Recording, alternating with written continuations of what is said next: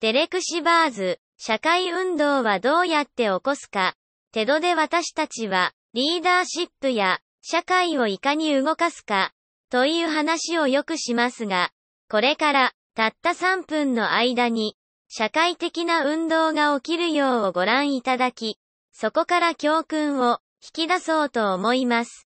最初にリーダーが勇気を持って立ち上がり、嘲笑される必要があります。でも彼の行動に続くのは、すごく簡単です。ここで最初のフォロワー、追随者が、重要な役割を担っています。みんなに、どう従えば、いいか示すのです。リーダーが彼を対等に、扱うのを見てください。今やリーダー一人ではありません。複数になったのです。友達に声をかけていますね。最初のフォロワーというのは、過小評価されていますが、実はリーダーシップの一形態なのです。こんな風に目立つだけでも、勇気がいります。最初のフォロワーの存在が、一人のバカを、リーダーへと変えるのです。拍手、二人目のフォロワーが、現れました。今や一人のバカでも、二人のバカでもありません。三人というのは集団であり、集団というのはニュースになります。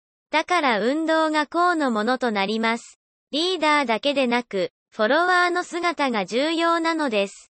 新たなフォロワーたちは、リーダーではなく、フォロワーを真似るものだからです。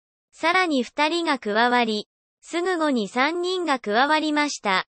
今や勢いがついています。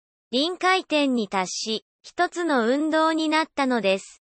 多くの人が加わるほど、リスクは小さくなります。どうしようか決めかねていた人たちも、今や加わらない理由はなくなりました。もう目立つことはありません。笑われることもありません。急げばコア集団に入れるかも。この後しばらくは、みんな集団に入ろうとします。加わらない方がかえって、馬鹿にされるからです。これが運動の起こし方です。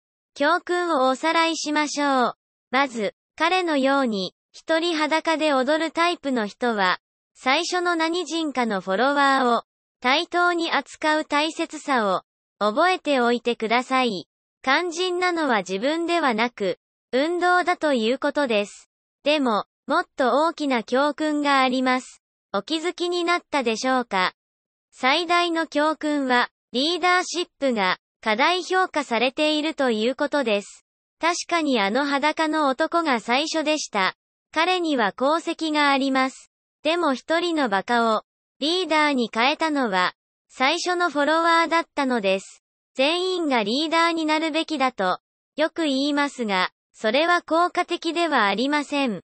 本当に運動を起こそうと思うなら、ついてゆく勇気を持ち、他の人たちにも、その方法を示すことです。すごいことをしている。